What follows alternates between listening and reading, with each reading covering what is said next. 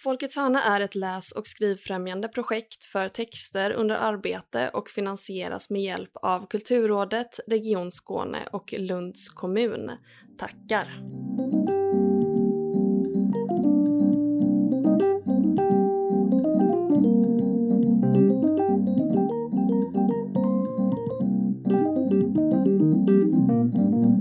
Hej och välkomna till Folkets hörna, en podd om den skrivande praktiken. Jag heter Emilia, med mig har jag Agnes som vanligt och idag är vi hos Malin Isaksson. Hej! Hej! Hej.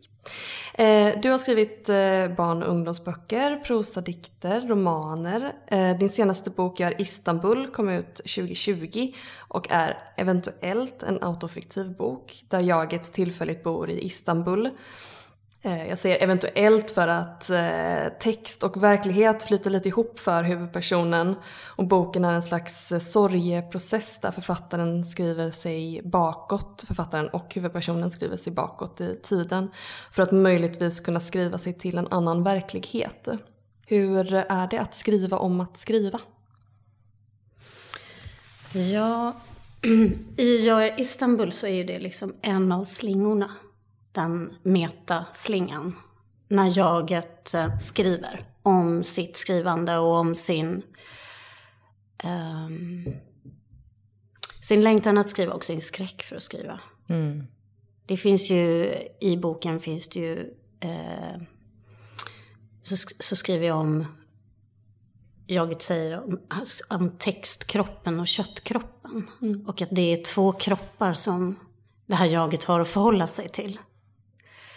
Um, och jag tänker mer och mer ju, ja det kanske mest efter Gör Istanbul-texten, men att uh, jag har svårt att tänka mig att jag ska skriva en bok som inte har skrivandet med som en del. Så att uh, jag tror att det är, um, det är en viktig del. Mm. Varför skulle du inte kunna tänka dig det? Um, för att jag, dels för att jag är så besatt av skrivprocess själv. Mm. Uh, så den jag, perfekta gästen i den här podden. ja. Um, så att jag, uh, och, och för att uh, då, då kommer ju liksom um, kampen med texten kommer ju in i texten då. det finns ju också med läsande som en självklar del i Jag är Istanbul. Mm. Mm.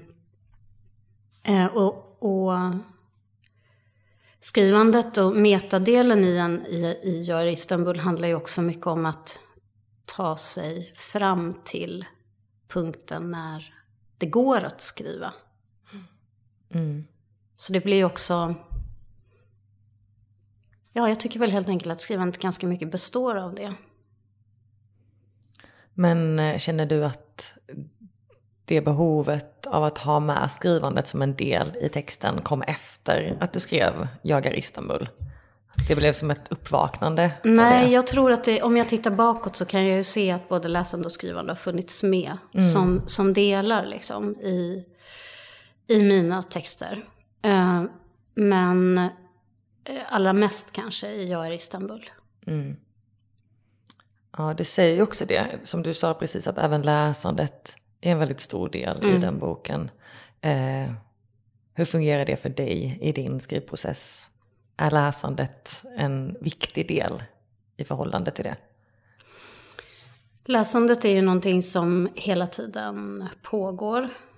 Um, där tycker jag väl kanske att jag läser långsammare nu och färre titlar eh, än vad jag gjorde när jag började skriva. När jag skrev min debutbok, mm. då var jag ju typ 21. Så då, det är ju ganska länge sedan. Men då eh, upplevde jag det som att jag liksom skannade av hela. Mm. Jag, jag, jag, kunde den svenska samtidslitteraturen då. Mm. Eh, det som gavs ut då, jag var jättehungrig på det. Och läste i princip allt det. Mm. Och på det sättet läser jag inte längre. Utan jag hittar liksom författarskap som jag följer snarare och läser långsammare. Mm. Så att läsandet har, ju, har förändrats men, men är ju en självklar del. Och den är också en stor inspirationskälla såklart. Mm. Jag kan känna själv att jag blir blockad av att läsa vissa böcker när jag skriver. Eh, till exempel just nu läser jag Bröderna Karamazov. Mm. Och den är underbar men den, alltså, det går inte att kombinera den med att själv skriva. Eh, alls. För att det språket är så pass olikt mitt. Mm. Att jag hittar ingen inspiration till mig själv i det. Då blir det nästan eh, att det finns med i bakhuvudet när jag läser den också. Mm. Ja. Men det är också skönt alltså, att litteratur eller läsande kan få bara få vara njutning Ja, eller liksom, eh, fritid. Eller... Men ni som har då skrivit en del själva eh, och läst, eh, upplever ni att ni kan koppla bort ett slags tekniktänk när ni läser? Ja, med vissa böcker tycker jag det. Eh, men jag, det finns ju alltid där, det ligger ju där latent på något sätt. För att eh, för mig, läsning är allra, allra oftast bara liksom eh, leisure, eller vad man ska säga. Så, så. Ehm, men att sen som det kommer in någonting som är så här, det här, så här ja. Alltså då, då sätts ju den, den på. Liksom, Den tanken sätts på och att jag så, åh det här måste jag skriva ner, jag måste skriva och komma på någonting i mitt eget skrivande. Liksom. Men så att det finns ju alltid där men det känns ändå som att, det är inte som att jag går in som och letar efter någonting utan det är mer att det kommer i sådana fall om det, om det dyker upp. Typ. Jag håller med. Det är Mm. ofta mm, meningar som eh, sätter igång någonting i mig Ja. i böcker. Och det kan vara Eller en bok. grepp. Typ, eller? Ja, som att jag inte tycker om men att det kommer en mening som bara sätter sig i en. Och då är det i princip så, jag måste stänga den här boken och gå och sätta mig och skriva nu. Fånga den här idén. Så känner man sig nästan, man känner sig lite tjuvig. Men det är ju, det är ju typ att skriva på ett sätt. Ja. Hur är det för dig? Är Du... Nej, men jag upplever det nog som att det är ett slags eh, rum där läsandet finns och där skrivandet finns. Och där också arbetet med eh, andras texter finns. För jag jobbar ju som lärare i kreativt skrivande på Södertörns högskola. Så att jag upplever nog att det är som ett slags mood som jag, som jag går in i. Och det behöver, inte, det behöver inte vara så att jag direkt relaterar någonting till någonting jag vill skriva eller hooka på en mening eller så. Det kan ju självklart vara så också. Eh, men det är snarare att jag går in i ett slags ehm, rum eh, där, eh, där, eh, där jag blir kreativ. Oavsett om det handlar om läsakten eller skrivakten. Läsakten i den liksom publicerade färdigställda boken som någon har bestämt att nu är det punkt, nu är den färdig. Eh, eller den texten som en student har skrivit och arbetar med. Liksom. Ehm, så det är som ett fält tycker jag av, av, av litteratur. Ja. Men eh, för den här huvudpersonen då i i Istanbul så är det på något sätt som att det rummet som du pratar om är lite stängt. Att det är både Mm. precis. liksom, skrivandet och läsandet är så sammankopplat. Och att just det här med att är jag en läsande person, Mm. blir det lite samma då som är jag en skrivande person? I just texten tänker du? Jo men det används väl lite så eftersom skrivandet och läsandet blir som reflektioner av varandra. Det används på det sättet i, i den boken. För det här jaget. Det blir aspekter liksom av lite samma sak, läsandet och skrivandet. Och eh, jaget i boken är ju, eh, vill ju läsa men kan inte läsa. Eh, och har med sig massa böcker till Istanbul. Där hon bor tillfälligt med sin familj. Men, men de står ju bara där på, på byrån. Hon tittar på dem. Ehm, men sen kommer hon ju, i boken kommer hon ju eh, närmare böckerna. Och framförallt så lyckas hon ju på något sätt börja skriva om det som, som händer henne i den här staden. Mm. Och staden som liksom eh, utgångspunkt för, för det som har hänt hemma i Stockholm. Jag tänkte på det just i den boken, att den har ett, eh, ett grepp som är eh, ett temporalt grepp som är att det börjar i slutet på något sätt. Och det finns en mening, detta skedde innan, eller detta var innan, som återkommer eh, ganska ofta Mm. Eh, som gör, det är ett väldigt, det var ett väldigt spännande grepp. Eh, för att man hela tiden, det ruckar upp den här dramaturgiska liksom, linjen och tanken av temporalitet och hela tiden kastar tillbaka läsaren. Mm. Eh, men hur kom det sig att du jobbade på det sättet och vad gav det? Eh, själva berättelsen? Ja, alltså utgångspunkten var ju att um, den har ju, den är, det, det är ju ett självbiografiskt material som jag hela tiden förhåller mig till. Så att jag har ju bott i Istanbul och min far dog när jag mm. bodde i Istanbul. Eh, och när jag arbetade med eh, den här texten så, ehm, eh, så var liksom enda möjligheten att börja den dagen då jag befann mig. Och skriva mig bakåt mot den mm. dagen jag inte ville skulle ha existerat. Mm. Eh, och eh, till en början så, så var det bara så det föll sig. Det var, bara, det var inte heller tänkt att det skulle bli någon text eller bok på det sättet. Mm. Eh, den var också betydligt mer lyrisk då. Korta, små liksom prosadikter nästan. Mm. Um, så att den har, det har också hänt mycket mer än i formen på det sättet. Men det här med att den skriver sig bakåt, det har ju varit med från början och inte ändrats. Och mm. också varit någonting som har varit viktigt för eh, eh, att tiden går åt två håll. Mm. Eh, och att eh, det gör en osäker på tillvaron. Eh, lika osäker som man kan vara inför att någon plötsligt kan dö eller en katastrof kan inträffa eller så. Mm. Så på det sättet så tycker jag att det, den formen liksom eh, försätter läsaren kanske då, hoppas jag, eller försätter i alla fall mig när jag skriver i den, den, den eh, visar på eller kan liksom eh, signalera på den här osäkerheten. Genom mm. att kastas, säga att tiden är inte linjär, den går hitåt och den går åt andra hållet. Mm. Häng med liksom. Ja, det bygger ju verkligen upp till någonting mm. eh, mot slutet. Mm. Vi talade om det, det är ju spännande att egentligen tänker man att det, det, är det sämsta man kan göra när man skriver en bok. För att mm. allt är, man vet ju att det mm. kommer sluta bra på något mm. sätt. Eller man mm. vet redan hur det slutar. Mm. Vi sa lite att det är som att när man eh, läser sista sidan i en bok. Eh, att man, eh, den sista sidan finns, det behöver inte ens stå något om, om vad som kommer hända. Men att man ändå, sista sidan finns där bara. Mm. Man vet att, den, mm. att det kommer komma ett slut liksom. Ja, men att det istället nu byggs upp en, och jag tror att det ändå tar ett tag innan man förstår hur den hänger ihop också. Mm. Och det är någonting alltid, man vill pussla ihop ju. Mm. Eh, väldigt fint. Jag tyckte också var, var häftigt att, eh, eller häftigt kanske är fel ord, var spännande att, eh, att formen liksom föddes av, en, av ett behov. Och mm. så det här är det enda jag kan göra. Mm. Eh.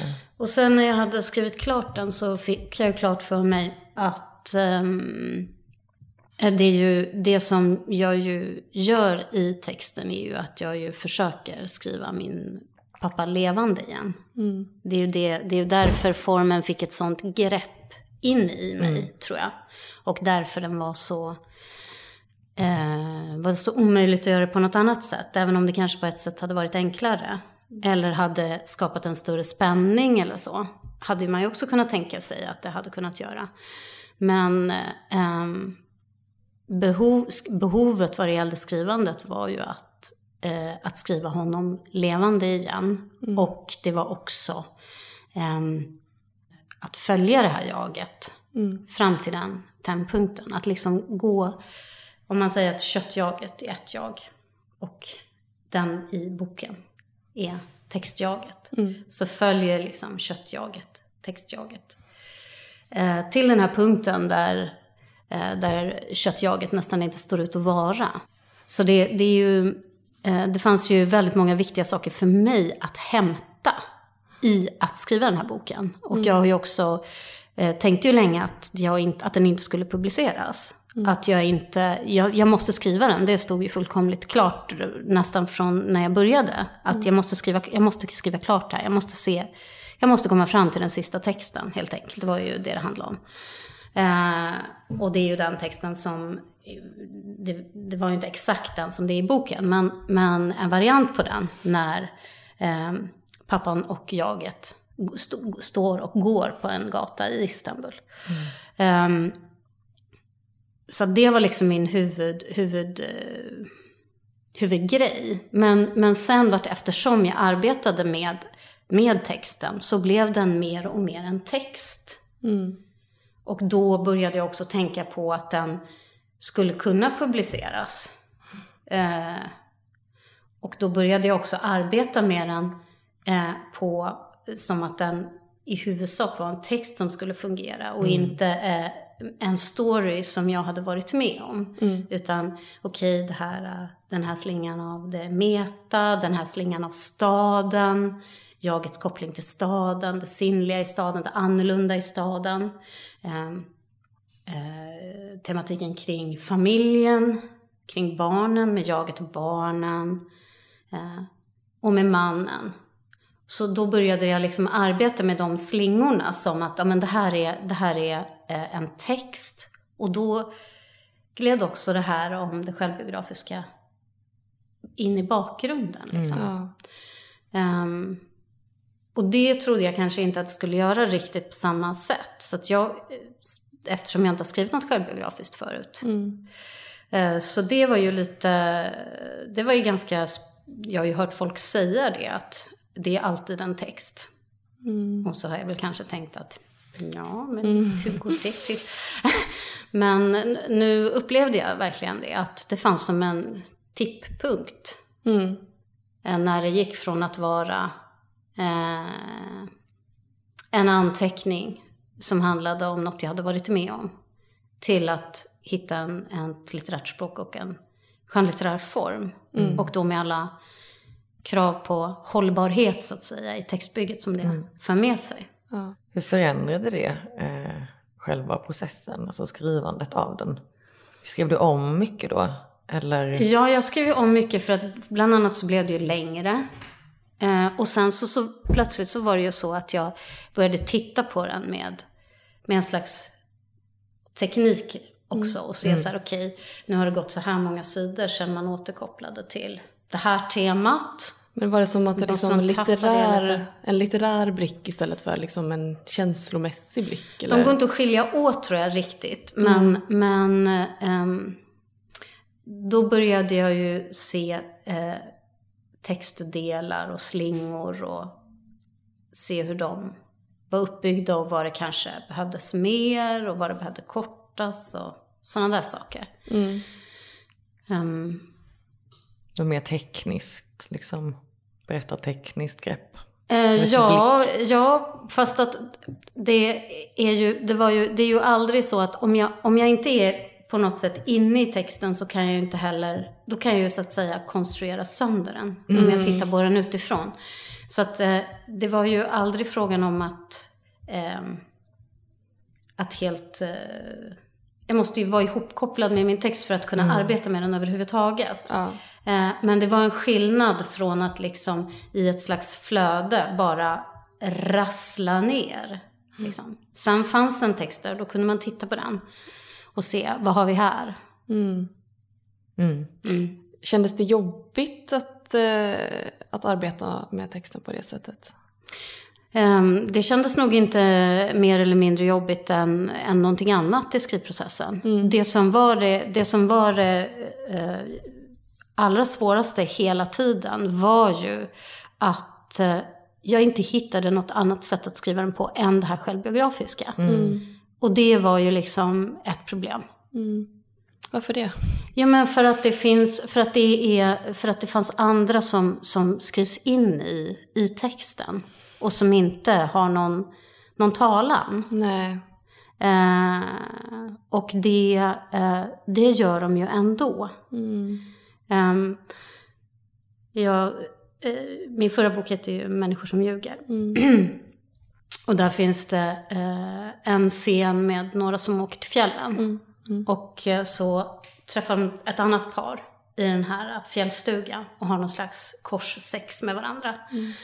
Uh, och det tyckte jag väl var väl inte så konstigt liksom att skriva det för att det hade jag ju ingen erfarenhet av. Så att jag kände mig liksom skyddad tills jag förstod då att alla ju tänkte att åh. Men Så att man så? är aldrig Ja. säker ändå. Nej, oavsett nej, liksom. Eh, och det har jag ju tänkt en del på då. Att det kanske inte är så himla mycket värre då. Nej. Eh, Men sen var det en sak som var väldigt viktig med Istanbulboken och det var att när det gällde jaget så kände jag att jag kunde bre på, dra ifrån, öka upp. Mm. Medans, eh, för att det drabbade jaget i texten och kunde läsas mot mig då. Medans eh, det fanns ingen möjlighet att jag ville göra det vad det gällde de andra karaktärerna. Så det var ju ett val jag gjorde, att på det här, det här är liksom, här går en gräns. Är, ju, det är ju också med i boken när huvudpersonen har en diskussion med sin man kring det här. Eh, kände du att, den, att det också var tvunget att vara med för att liksom förklara att det här är någonting som huvudpersonen tänker över? Så det blir ju väldigt meta allting här. Men Kändes det som en liksom, ja det måste jag ha med? Ja men det kändes, eh, det kändes väl kanske, mm, det ingick som en ganska självklar del i metadelen, den här kampen om huruvida texten ska bli en text eller inte. Ja. Eh, Så det kändes som en självklar del. Mm. Ja. Om man tänker på eh, alla de här andra böckerna du har skrivit också som då skiljer sig till stor del från Jag är Istanbul. Eh, hur skiljer sig skrivprocesserna åt? Ehm, det är ju en sak som är ganska spännande med att liksom kunna eh, ha, ha skrivit flera böcker. För då kan jag ju liksom, jag kan ju aldrig veta vad som ska komma. Nästa bok kan jag aldrig veta. Så att jag, eh, jag kan ju bara kolla bakåt. Och då, då kan jag kolla bakåt och så kan jag se vissa mönster kan liksom uppstå. Ehm, och ett mönster som jag kan se är ju att vid några tillfällen så har det varit så att ungefär varannan bok har varit mer baserad på en, en idé jag har haft. Ehm, som en ungdomsbok eh, som jag skrivit. Um, först skrev jag en ungdomsbok som heter Brännhett. Den arbetade jag med i ganska många år och hade ingen... Eh, jag upptäckte boken, jag upptäckte texten och karaktären och storyn samtidigt som jag skrev. Um, Medan den boken jag skrev efter, eh, som heter eh, Rör vid mig. Den, ehm, där hade jag en idé. Eh, som, eh, som jag sen höll mig ganska mycket till. Och boken efter, som heter Isnätterna, då, eh, då var det igen så att jag behövde ut i någon slags vildskrivande fas. Och jag tänkt på det som, i efterhand har jag tänkt på det som att det kanske är en slags växelbruk. Ehm, så det är väl en sak som jag kan se lite grann. Men, men, eh, men annars så tycker jag att varje skrivprocess eh, är sammanlänkad till just den texten. Så det är ganska mycket som är liksom specifikt för texten. Och då kan man ju fråga sig så här, ja, men kan då en person som skriver inte mer om skrivande? Vad består författarkunskapen i då? Om den är, om den är ny varenda gång? Eh, Men det är den ju inte. Det är ju någonting man tar med sig.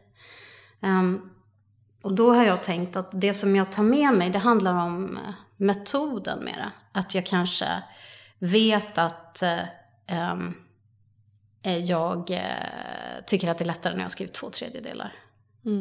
Eller att jag eh, vet att eh, jag måste sitta vid bo- skrivbordet, vid datorn. Att det krävs tid och eh, tålamod. Ehm, så den typen av, av liksom metodsaker. Och sen vet jag också att eh, varje material är nytt. Så att jag kommer att behöva stå ut med att inte kunna veta eller kontrollera. Eh, så att det är väl... eh, Det är vissa saker man tar med sig, men vissa saker är alltid eh, helt nya. Och det kanske de ska vara också. Mm. Tänker att mycket vad man säger är väl att vad är, vad är syftet med att skriva? Mm. Om man vet vad det är man ska skriva och om man förstår för mycket av sin text. Och Mm. liksom, att då ha en skrivprocess som redan är helt utstakad. Mm. Det, men, för, för egen del hade det känts som ett, en förlust, förlust av ett syfte Mm. kring texten. Mm. Ja. Men vad skönt att ha vissa sådana metodiska saker avklarade. Som att man lär känna sig själv lite. Ja, men också att det känns som att man kan slappna av lite mer kanske Mm. i skrivandet. Att det är så, okej men det är kämpigt nu. Men jag vet att Mm. Vid två tredjedelar ja, så... då kommer det, det kommer gå. Mm. Fast det vet jag, men jag vet i alla fall att Det har kom- gått. Det har gått, precis det har gått. Och sen så vet jag ju också att eh, med, med eh, pennan har jag ju ett trick också eftersom jag skriver ut saker ganska ofta och sen då sitter med pennan. Så vet jag också att jag är snabb att stryka och ta bort. Så därför så är det bra, nu visar jag här med pennan, jag brukar inte hålla den i handen. Utan jag brukar lägga den en bit bort. För då är det så här, då tar det en liten stund. Just det, och så har du också en kork som du måste Ja, ta upp. precis. Ah, Så att sådana saker kan man ju lära sig om sig själv då. Att, eh, att du är liksom för sträng mot eh, din text annars? Eller? Nej men att jag då, så här, jag är så i sekunden i texten. Så då läser jag den och så, oj det här måste förtydligas. Men det kommer två rader ner till Ah. exempel. Ja. Eller att, okej du måste få stå och slira här lite. Mm. Eh, så att jag tror att jag, och då om man då har ett större material att jobba med, då snör man in väldigt på detaljen. Mm. Eh, och då kan det bli, eh, då kan man köra fast. Mm. Så då är det bättre för mig att försöka att flöda på lite genom läsningen av den egna texten och, och ha pennan på lite mera avstånd. Mm. Och Du sa att de här, ibland eh, så skriver du fritt, som Mm. eller vilt. Och ibland så är det idéer som du Mm. utgår ifrån. Vad är det, vad består de idéerna av? Alltså är det typ eh, början, mitt, slut? Är det en känsla, ideologi? Vad är de Alltså idéerna? den allra tydligaste och väl den egentligen helt eh, enda som är helt tydlig det är ju den ungdomsromanen som heter Rör vid mig. Då ville jag skriva om ett tjejgäng som hämnades på några killar. Och det var liksom grundidén och den höll jag mig till. Ehm, men det är väl enda gången som jag har gjort det så på det tydliga sättet. Ehm, kanske kan man jämföra att eh, ehm, formen i Jag är Istanbul var en sån tydlig vision av texten, alltså att den ska skrivas bakåt. Ehm, eh, men där låg den liksom på en, på en annan plats i, i skrivandet, i formen istället för i storyn då som i... Mm. Ehm, så att... eh, eh, annars så, så är jag nog ganska beroende av det här, den här vildskrivarfasen. Mm. Är det det, det det bästa med att skriva? Alltså bästa tillfället? Alltså det bästa med att skriva är ju att jag kan, eh, eh, om man vill se på det som att man hamnar utanför sig själv eller så långt in i sig själv så att man känner sig fri. Då, då kan man eh, komma på saker som man inte visste var viktiga för en. Och det är ju, ja det är svårslaget alltså, tycker jag. Mm, Jag blir nästan lite, Ja, ja, lite tårig nu. För att också i den här Jag är i Istanbul så är blir det så extremt tydligt att eh, texten är fri. Att man får göra vad man vill med texten. Att man kan skriva sig till någonting. Och både jag och Agnes när vi läste den här satt liksom grät i alltså, hejdlöst i slutet. Och sen så i morse så skulle vi bara så, eh, satt och bläddra lite och jag sa, ja ah, men du vet sista, sista kapitlet och så skulle läsa och bara vi båda två man började så storböla. Så det känns som att man är, vi är lite, det känns som att vi är lite sköra kring den grejen just nu. Man är lite så. Ja. Men väldigt, eh, väldigt eh, ja, fint och, och tydligt liksom att man får, man får göra man får liksom göra vad man vill med texten. Mm. Ja, ja. Det är fint. Mm, det är väldigt fint. Mm. Eh, skriver du på något eh, nu? Ja, nu skriver jag på ehm, eh, dels eh, en, en kortroman. Som är ganska klar. Som heter Den oändliga flickan. Det var det du läste lite av på Folkets hörna när du var med på scen också va? Ja, Mm. precis. Kul. Ja.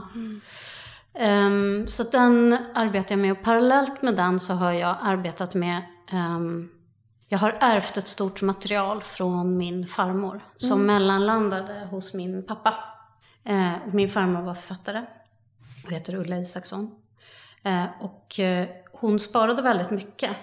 Eh, så det är korrespondenser, både privata och arbetsrelaterade. Det är eh, hon efter, när hon hade eh, hon skrev några böcker först och sen slog hon igenom med en bok som heter Ytterst i havet.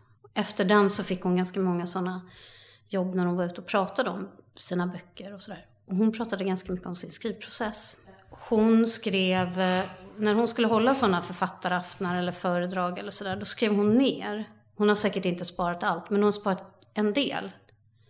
Så att det finns liksom väldigt mycket material i de där lådorna i en kaos alltså. Det, är- det är inte sorterat på något sätt. Och, eh, ehm, det är också arbetsdagböcker, loggböcker. ehm, det är nog en del opublicerade grejer också. Gud vad intressant. Vilket underbart hav att dyka ner i. Ja, det är underbart och eh, helt, man blir, det är så mycket. Eh, Men de här, det här materialet, att läsa det här materialet och se om jag ska på något sätt göra någonting med det. eh, Och den här kortromanen, de, de två processerna har gått parallellt och det har aldrig hänt mig förut att jag har skrivit på två saker på det sättet. Och jag kan se att de har med varandra att göra. Mm. Eh, ehm, Hur då? Jo, men för att... ehm, ja, men dels är det sådana här små textmässiga grejer som att någonting som finns, finns med från farmorprojektet kan dyka upp. En mening till exempel, eller något sånt. Men också för att eh, det ju finns med en, eh, en författarkaraktär i Den oändliga flickan. Som ju liksom skulle kunna läsas som eh, min farmor möjligen. Mm. Det är ju inte det.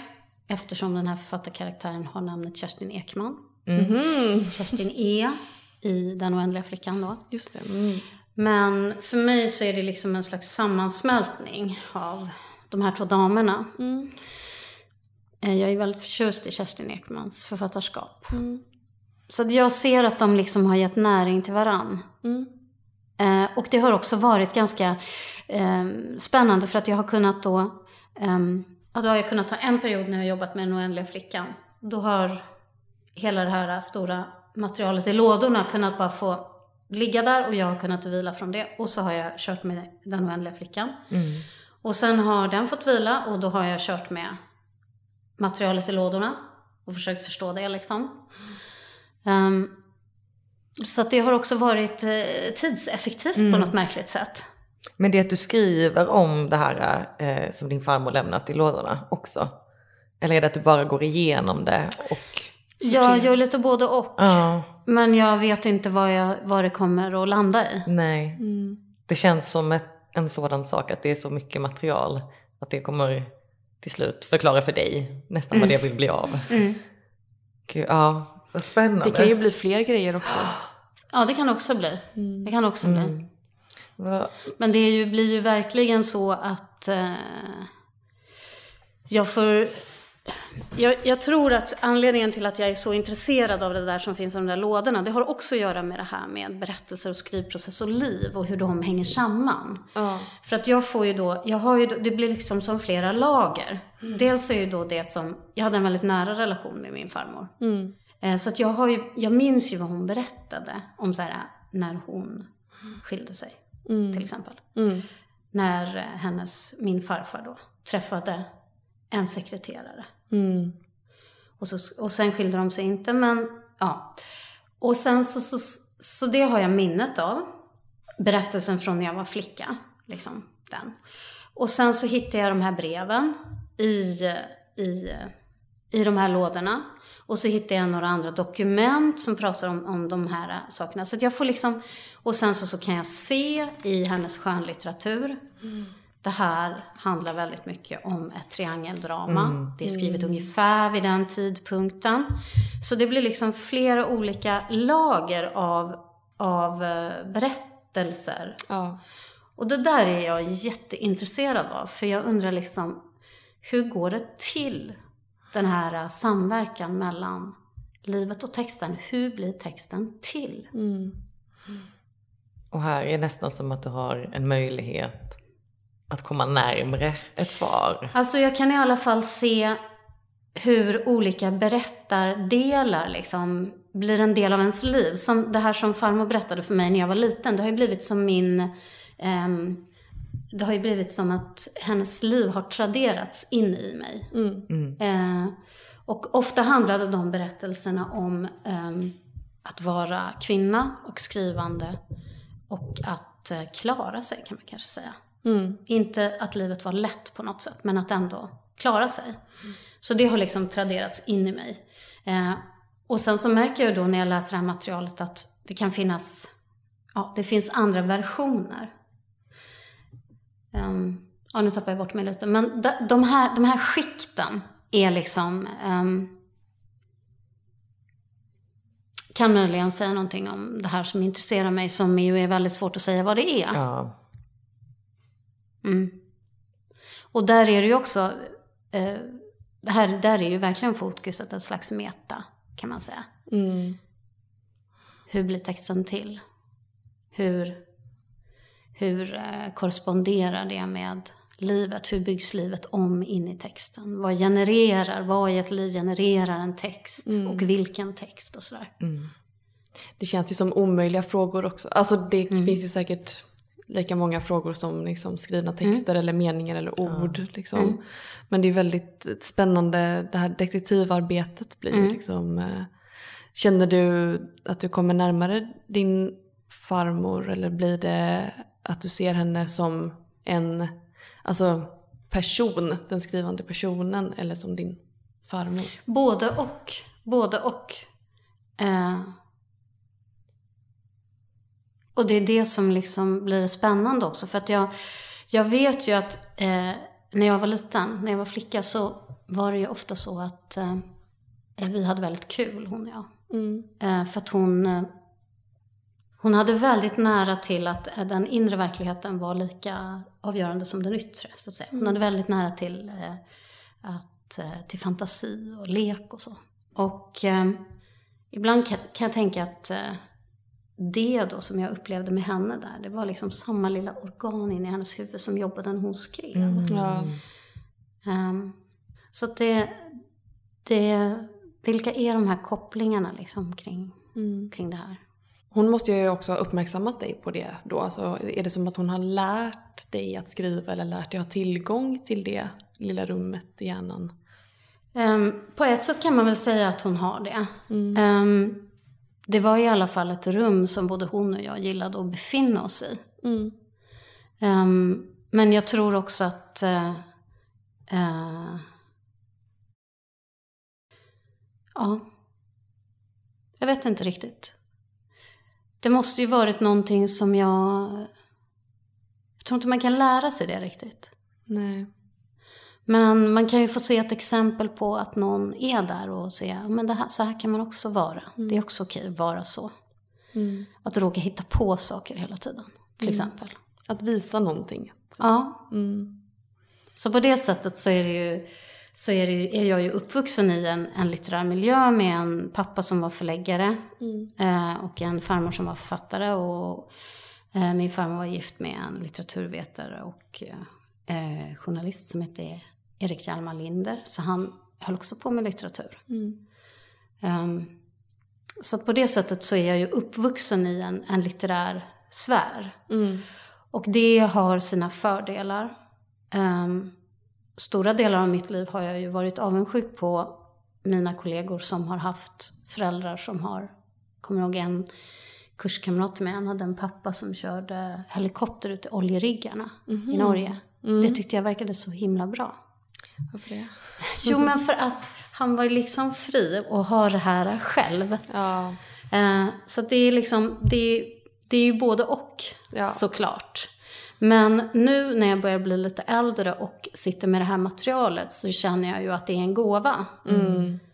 Eh, Jag tycker att det är sjukt spännande att hon var så intresserad av skrivprocesser och har sparat de här grejerna. Ja.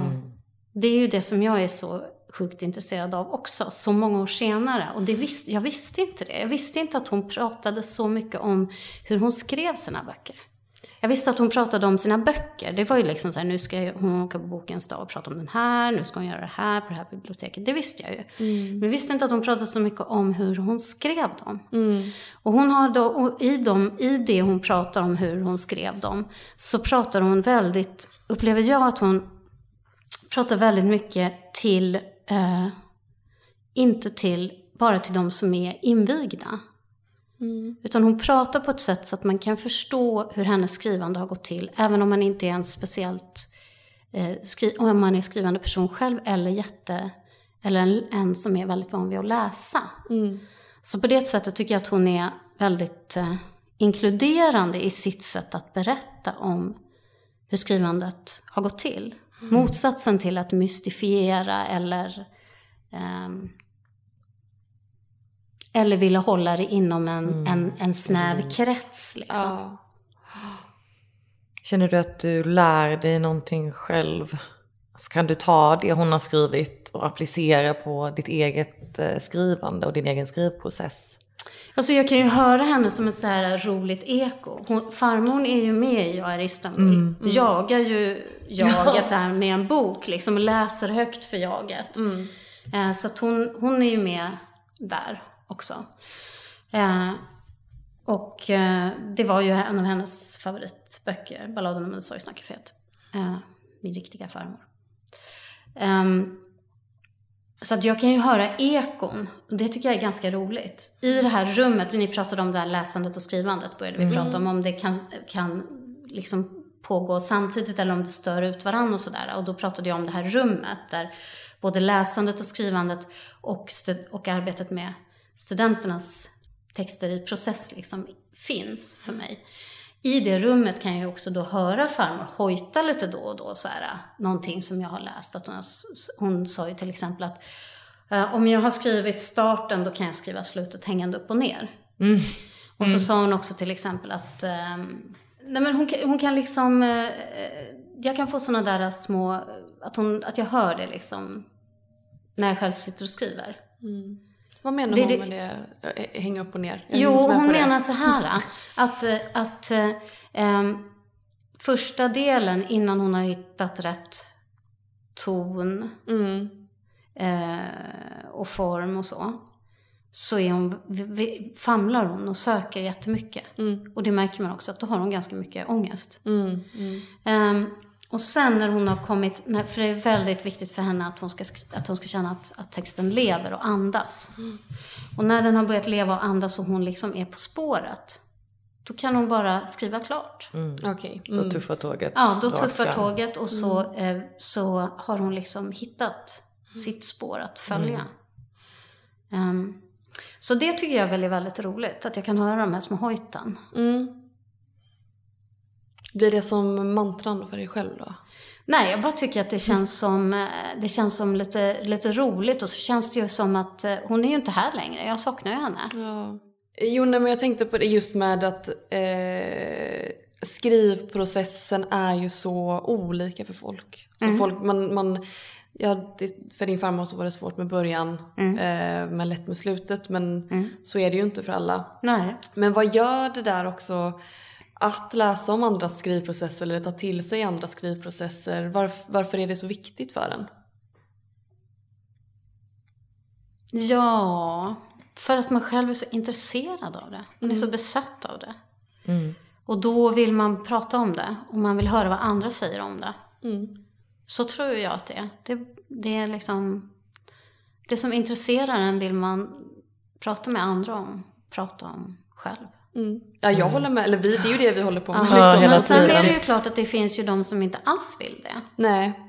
Nej, Och det är exakt. väl, det, då- det är väl olika som sagt. Men jag tycker det är så spännande för att eh, nu kanske jag är lite raljant, men jag sa det igår när jag och Emilia pratade om skrivandet, att ibland kan jag så här förbanna mig själv att jag inte kunde fått en lättare hobby, under citationstecken, att, att, att bygga med lera eller att eh, eh, Brodera. brodera eller någonting. För att skrivandet är, det är så himla jobbigt att ha att göra med väldigt ofta. Det är helt underbart att sitta och skriva.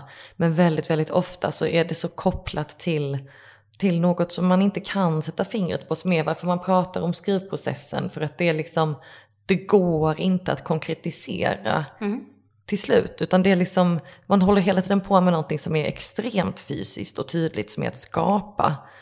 Samtidigt som man, man inte förstår vad, vad det är man gör och varför man gör det.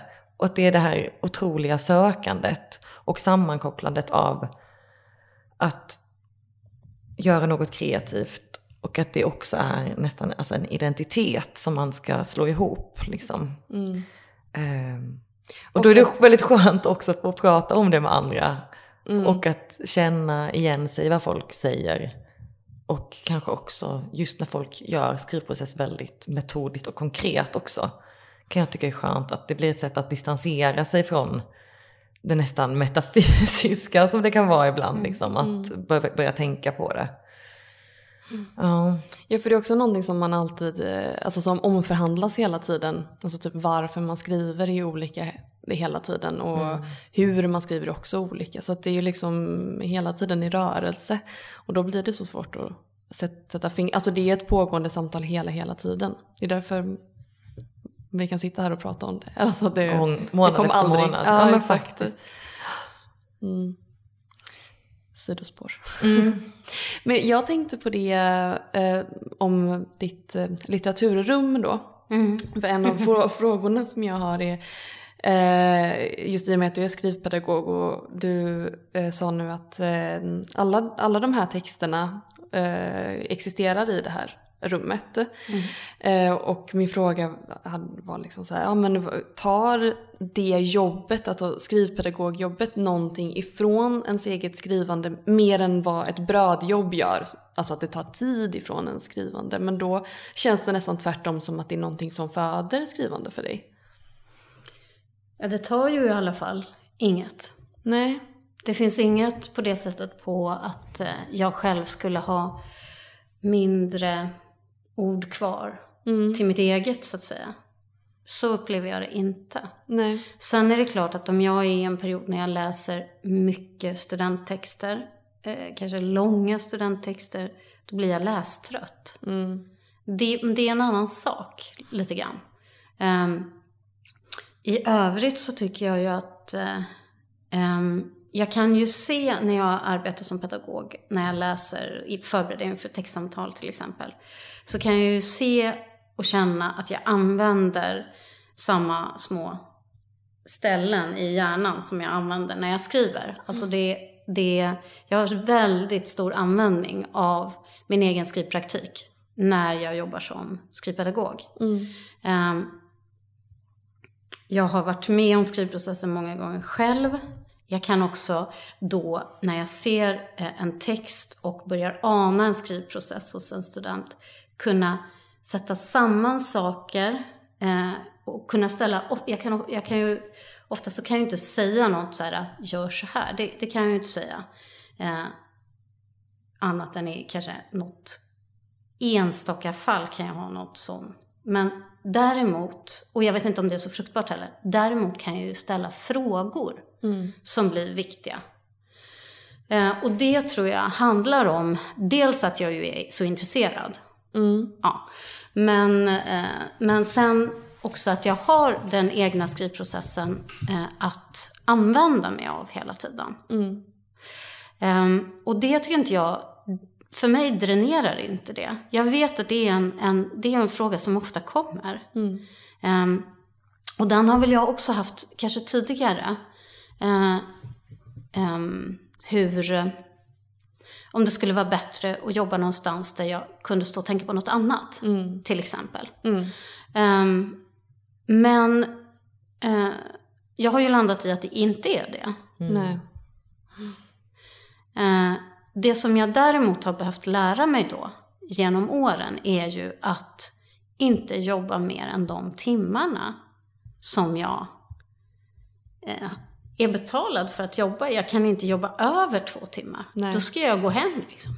Har du gjort det mycket innan? Så att det varit, Nej, eh, men jag, fick, jag, kom, nej, jag har ju jobbat eh, också på Fryshuset och varit med på Fryshuset i Stockholm och varit med och startat upp en gymnasieinriktning. Det här är många år sedan nu. Eh, på en estetisk, eh, ett estetiskt eh, gymnasium som ville ha en skrivinriktning. Och då var jag med och startade upp den. Eh, och där kunde man ju jobba hur mycket som helst. Och alla var superengagerade, det var ju fantastiskt. Och många jobbade också väldigt mycket. Och då var jag liksom tvungen att, då jobbade jag halva dagar. Och om jag då var kvar en eller två timmar extra, då försvann ju min Ja. andra halva. Ja. Så att då var jag tvungen att bara lära mig att eh, nu slutar jag för idag. Mm. Och det har jag haft väldigt stor användning för. Eh, för att när man jobbar med ett sexsamtal så kan man ju sitta lätt tre timmar till. Mm. Det finns ju liksom nästan ingen, man kan sitta länge. Ja, ja. Eh, och de är, känns alltid lite för korta. Mm. Ehm, och så är det ju även med när man läser en text och ska ge respons på en skriftlig respons till exempel. Man kan jobba hur mycket som helst med det. Mm. Så där måste, har jag ju behövt att lära mig att avgränsa Mm. och vara sträng på det. Mm.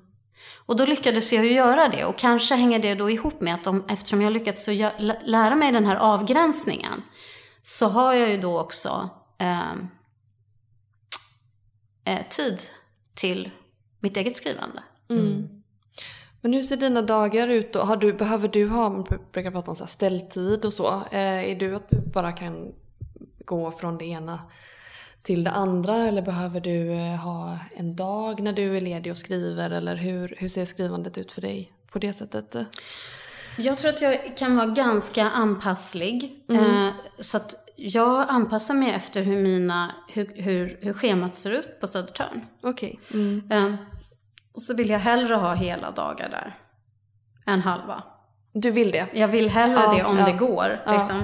Men då kan jag ju också vara fri att om jag har undervisning på förmiddagen så kan jag ju lägga arbete på eftermiddagen. Mm. Eh, annan typ av kursarbete liksom. Eh, så att jag är ju också ganska fri att mina undervisningstimmar de ligger ju där de ligger. Men sen är jag lite fri att kunna lägga mina förberedelser och efterarbete och så. Mm. Ehm, Men, ehm, men sen beror det också väldigt mycket på var i skrivprocessen jag är. Mm. För att om jag eh, är till exempel eh, mot slutet, eh, då är det ett större material, det är fler sidor, det tar längre tid att, att, att sätta sig in i. Just det. Eh, och det kan vara så att om, jag ska börja, om jag inte har arbetat med det på några dagar, då måste jag kanske läsa alltihopa. Mm. Eh, och då tar det ett tag. Eh, så att mot slutet så, så kan jag ju behöva då mer sammanhängande tid av en liksom slags praktisk anledning. Det, är inte, det handlar inte om att det är mental ställtid utan mer att det är ganska långt att läsa och jag måste läsa det in för att jag ska kunna jobba med slutet till exempel. Ja. ja. Ehm, så att eh, eh, det är väl de två, eh, eller de tre sakerna som liksom avgör. Dels att jag har lärt mig den här avgränsningen eh, och sen att jag, eh, att jag kan välja lite grann själv på Södertörn. Eh, och sen att var i skrivprocessen jag är. Mm. Är det, är det som, som avgör mest. Det är lite olika helt enkelt. Det är, lite, det är lite olika. Det är lite olika. Och sen kan det ju också vara så här. ehm, en text som är kortare som Den oändliga flickan. Eller ett monstermaterial som Farmorlådorna. Eh, är ju också lite... Ja, det är en skillnad Olika. också om man behöver ta sig till ett ställe där det fysiska materialet finns eller om man bara har med sig sin dator. Det är ju väldigt stor skillnad. Mm. Hur har du gjort då? För nu, vi sitter ju i din ateljé också i Stockholm. Eh, men har du varit här och jobbat? Eh, eller hur, och kommer du hit och skriver? Eh, är du här hela dagar då? Hur, hur, funkar, hur funkar det? Ehm, ja, jag har ett arbetsrum hemma också. Eh, där alla lådorna står. Mm. Eh, och antingen då så är det en del av materialet som jag då eh, stoppar ner i väskan tillsammans med datorn och så cyklar jag hit. Ja. Mm. Och så sitter jag här och jobbar. Um, jag föredrar ju att sitta här och jobba. Varför det? Uh, för att jag tycker att det är, um, jag trivs på den här platsen. Jag trivs i det här rummet. Och för mig är det, um, det kan man kanske säga en slags ställtid. Att inte jobba för nära hemma. Ja. Att ha en liten cykeltur eller en tunnelbanetur eller vad det nu är. Liksom. Det, det kan jag tycka är viktigt. Men det handlar också om då att jag inte ska råka börja göra något annat hemma som jag ser behöver göras. Ja. Typ vika tvätt eller så. Mm. Eh, och om det, är, om det är trögt att skriva och svårt och man behöver gå runt lite och sådär. Eh, då är det lätt hänt, tycker jag. Att jag gör något annat. Ja. Eh, Så på det sättet så tycker jag att det är lättare att koncentrera mig Mm. här. Mm. Det här är ett rum som bara är till för att skriva egentligen. Mm. Precis. Mm. Jag tänker också mycket, mycket på det efter liksom coronaåren och Ja, eh, allt det här. Ja, hemarbete. Hur, eh, ja, men hur viktigt det är att kanske också separera var man, var man arbetar och eh, var man bor. Ja, att inte gud. tränga ihop det för mycket. Mm. Även om jag älskar att sitta liksom vid mitt köksbord och skriva. Mm. Det är någonting med... Ligga i sängen och skriva är ju det bästa. ja, Ekonomi. Mm. kan man som, ta en liten tupplur emellan. Jag kollar precis på klockan nu och vi har ju babblat på rejält. Det känns också som att vi har ett, eh, ett skrivsamtal, alltså det man skulle kunna prata hur länge som helst Ja. såklart. Mm. Eh, är det någonting som du vill liksom lägga till innan vi stänger ner?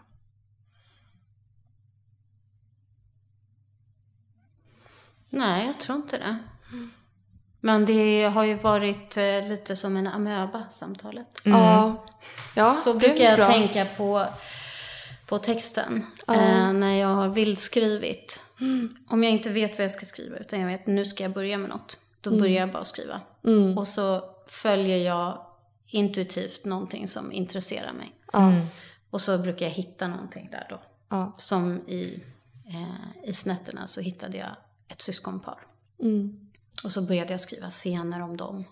På, placerade dem i en provhytt och hemma vid köksbordet med marmeladmackor och ute på en gångbro i en mörk förort och sådär. Ehm, och då, blir, då upplever jag att texten blir som en amöba. Okej. Som liksom, Mm. eh, och sen behöver man få styr på den. Mm. Så det är väl det ni får göra med klippningen. Jag tycker ofta att vi, det blir eh, amöba-samtal när vi, när vi eh, pratar med folk. Att vi, vi har ju massa sådana frågor som vi har skrivit ner allt det. Så vi sa, ja men då kan man börja där och sen så kan man gå dit och sen så är det alltid att man bara Man fastnar i något man som någon fastnar i säger. något, man är ja, och så flyter det iväg också. dit och sen så ibland så är det att liksom den vi pratar med själv kommer till så här, den frågan man hade, hade tänkt att ställa. Alltså det är ju väldigt, det är ju inte som att vi, vi är inte så journalist, eh, så här, nu är fråga ett, ja, namn, utan det blir ju mer Mm. amöba-samtal. Amöba är bra att tänka på det som. Mm. Nej, men jag är jätteglad att jag fick vara med. Tack för att du tog dig tid och åkte in till Stockholm för vår, för vår skull. Mm. Ehm, och vi ser jättemycket fram emot att läsa Den oändliga flickan också. När det, Ja. när det blir. ja. Vet du när det kommer? Liksom? Det är inte riktigt eh, klart. Nej? Men den är antagen. Mm. Kul. Mm. Eh, och som vanligt så säger vi tack till alla er som har lyssnat och tack till Klara som klipper vår podd. Eh, hej då! Hej då! Hej då.